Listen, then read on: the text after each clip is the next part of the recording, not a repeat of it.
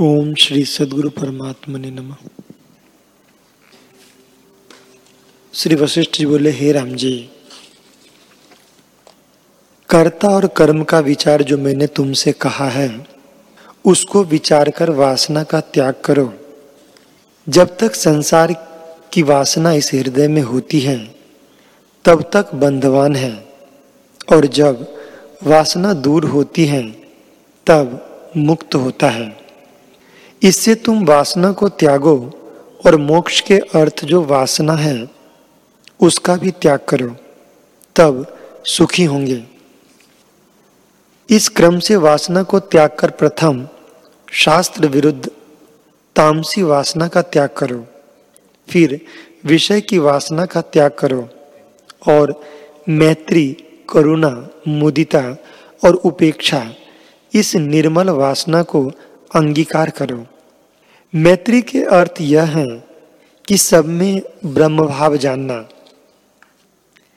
द्रोह किसी का ना करना, दुखी पर दया करना करुणा कहलाती है। धर्मात्मा पुरुष को देख के प्रसन्न होने का नाम मुदिता है और पापी को देख के उदासीन रहना और निंदा न करना उपेक्षा कहलाता है।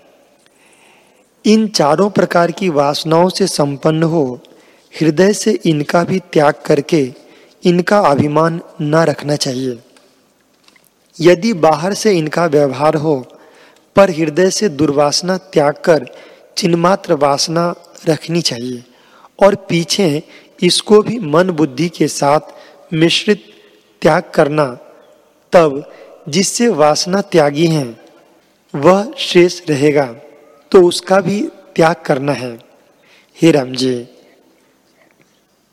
चिन्मात्र तत्व से कल्पना करके देह, इंद्रियाँ, प्राण, तम, प्रकाश, वासना अधिक ब्रह्म मात्र भासी आए हैं। जब मल अर्थात अहंकार संयुक्त इनको त्याग करोगे, तब आकाशवत सम स्वच्छ होंगे। इस प्रकार सबको त्याग कर पीछे जो तुम्हारा स्वरूप है, वह प्रत्यक्ष होगा। जो हृदय से इस प्रकार त्याग कर स्थित होता है, वह पुरुष मुक्ति रूप परमेश्वर होता है।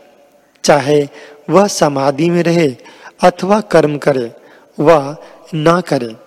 जिसके हृदय से सब अर्थों की आस्था नष्ट हुई है, वह मुक्त और उत्तम उदार चित है। उसको करने, ना करने में कुछ हानि लाभ नहीं और न समाधि करने में अर्थ है। न तप से है, क्योंकि उनका मन वासना से रहित हुआ है। हे राम जी, मैंने चिरकाल पर्यंत अनेक शास्त्र विचारे हैं और उत्तम पुरुषों से चर्चा की है, परंतु परस्पर यही निश्चय किया है कि भली प्रकार वासना का त्याग करें। इससे उत्तम पद पाने योग्य नहीं।